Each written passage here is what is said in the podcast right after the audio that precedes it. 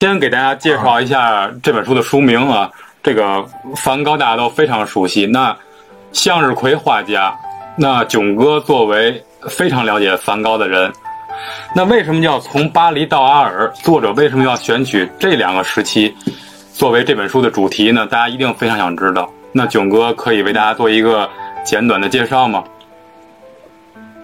呃，其实这事儿特简单，嗯就是说这个，我相信这个很多很多朋友，呃，手里都有梵高的书、嗯啊，然后包括听梵高的事儿，但是第一点就是，呃，没有谁仔细的说过他的巴黎时期对对，啊，咱就说梵高的向日葵啊，阿尔的向日葵啊，然后这个圣梅米的星月夜，嗯然后奥威尔的这个麦田，没有人说过他的巴黎时期，但是巴黎时期其实特别好玩儿啊，风云际会，因为巴黎嘛，这个在这个一八六七年巴黎世博会之后，就正式成为了十九世纪的首都啊，花都啊，艺术之都，浪漫之都啊。那么梵高在巴黎时期，其实是他人生中呃人气儿最旺的时期啊。他之后的朋友其实全是巴黎时期认识的。嗯啊，那么呃，还有一点呢，就是说从巴黎到阿尔这个概念怎么来的呢？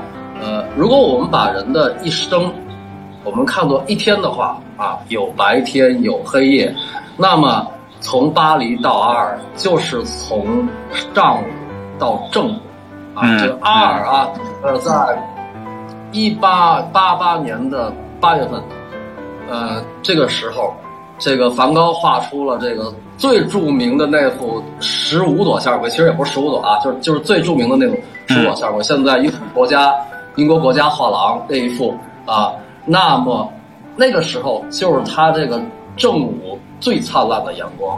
啊，嗯就是我们把他的一生看成白天黑夜。那么，一八八八年的八月是他一生中最爽的时候，啊，那么等于是从巴黎到二是他的事业的上升期，啊，也就是说从那个一八八六年的，一八八六年的二月底，然后到一八八八年十一月之前啊，就这个时间，十一月之前，嗯十月之前，这个高更刚到了一个星期，那时候他俩还是蜜月期呢啊，这个那是他一生，那是他这个一生的上升期，啊，所以那个这个就是从巴黎到阿尔是这样这样来的。那我作为一个编辑呢，我觉得呃这本书的特色和市面上其他的梵高的书不太一样的点，首先就在于，呃刚才囧哥说到的，他是可以说是第一个非常细致的写到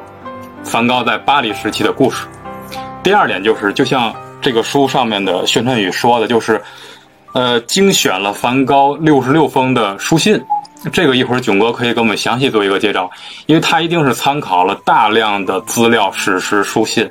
我记得我们在编辑这本过程、这本书的过程中呢，囧哥就不停的要翻阅资料，一会儿就说：“哎，这个我要去核查一下原文，那个我要查一下这个书信到底是几月几号。”我相信这个市面上的书会有一些是介绍梵高书信的，它就是大概我们看到，比如说鲁迅书信的、胡适书信的，就那么一个集子，但是几乎是没有作者用一个他的史实故事、他的经历结合无缝对接到书信的那么一个形式写就一本书的。第三点呢，就是呃，囧哥他作为这个这个某马拉雅平台的这个主播出身，他非常极具 非常极具个人化的这种口播的风格，让这本书非常有趣。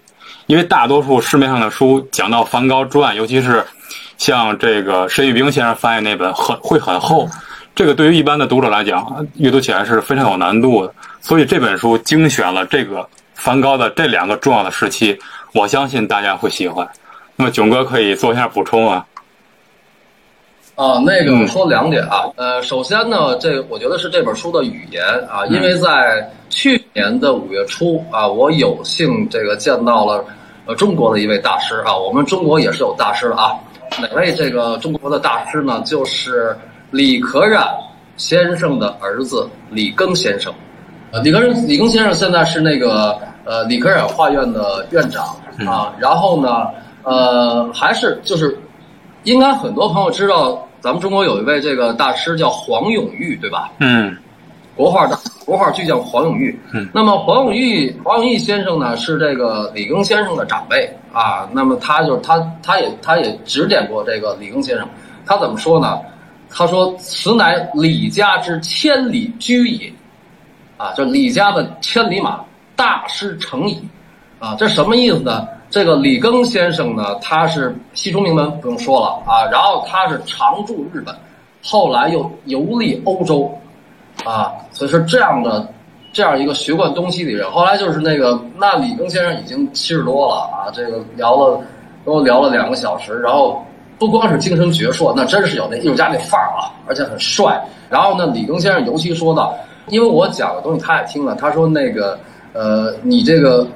你讲，呃，讲的非常好。为什么呢？说，给老百姓，呃，讲这个讲这个艺术，一定要注意你的语言，一句话不要太长。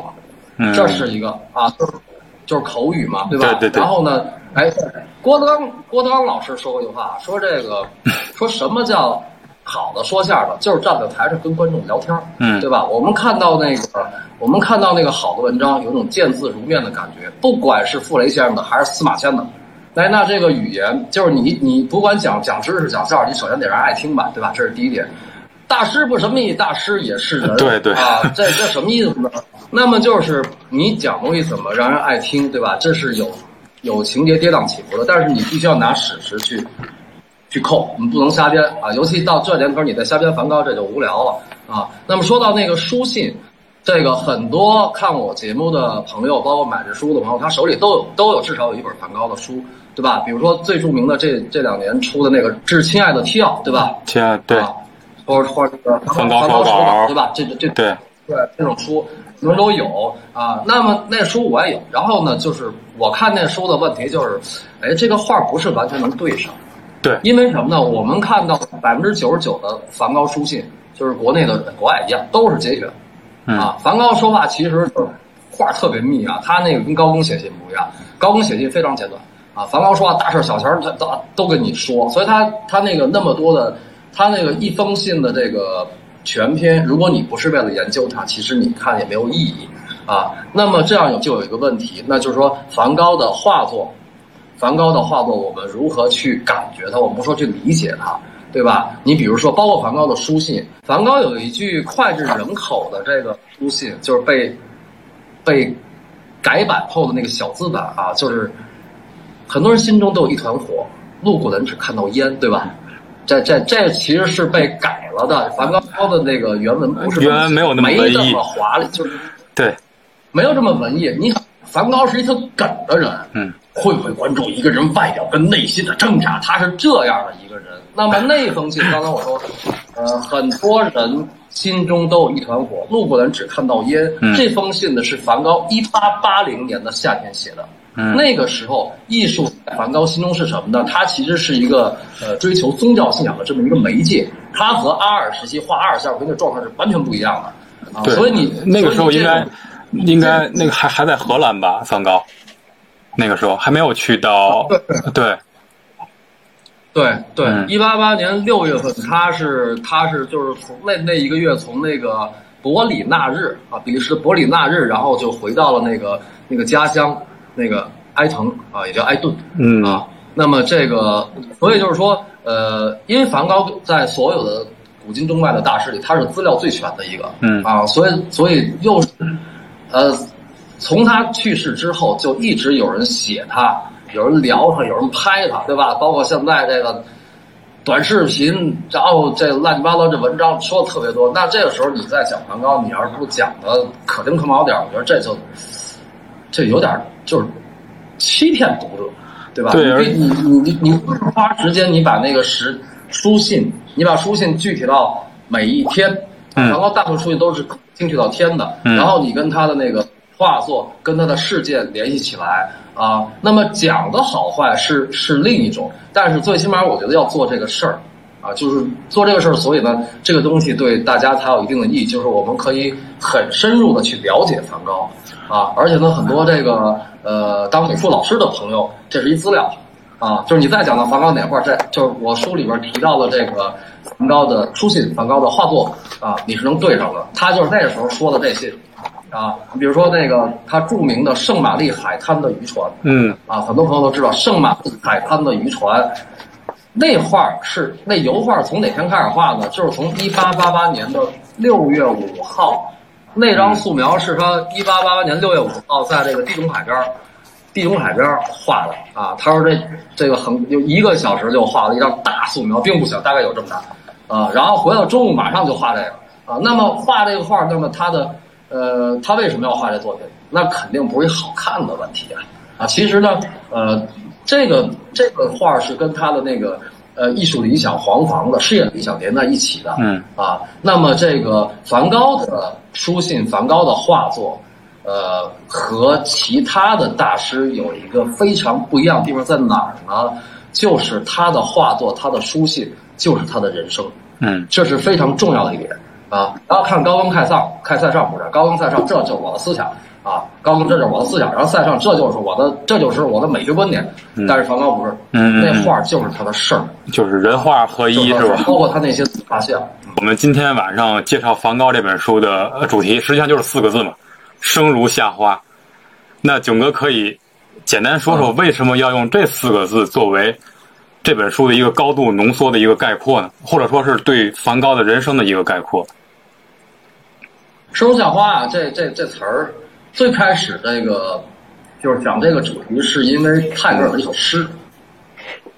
听见回声，来自山谷和心间，以寂寞的镰刀收割空旷的灵魂，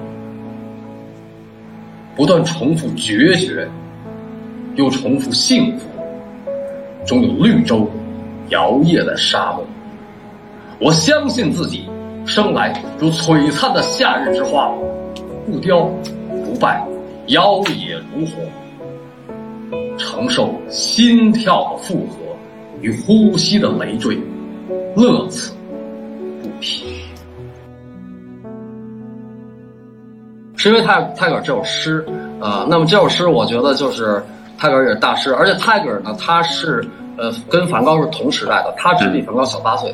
那么呢，呃，这首诗写的是《飞鸟集》，那这首诗，一首诗道尽了无数文艺青年的这种孤独与疯狂，啊，呃，还有一个呢，除了这个嗯。泰戈尔这首诗，还有一个我觉得更多的是因为朴树，大家可能想到，因为朴树啊，对吧？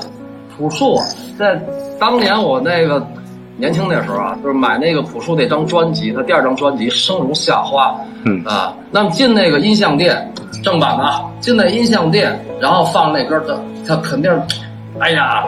但是呢，那那个《生如夏花》就是看那个封面上有一句话，我当时我就热泪盈眶了啊，在蓝天下献给你我最好的年华。然后你再你再看那个朴树那个《生如夏花》那歌词，一路春光啊，一路荆棘啊，惊鸿一般短暂，像夏花一样绚烂。这是一个不能停留太久的事件，这不就是说的是梵高吗？嗯嗯嗯啊，所以就是这两呃这两个这两个是最重要的，嗯所以就生如夏花，而且就是呃从巴黎从巴黎到阿尔，确实就是他生如夏花的时候。嗯生如夏花是梵高一生中最闪亮的时候的一个写照。嗯嗯嗯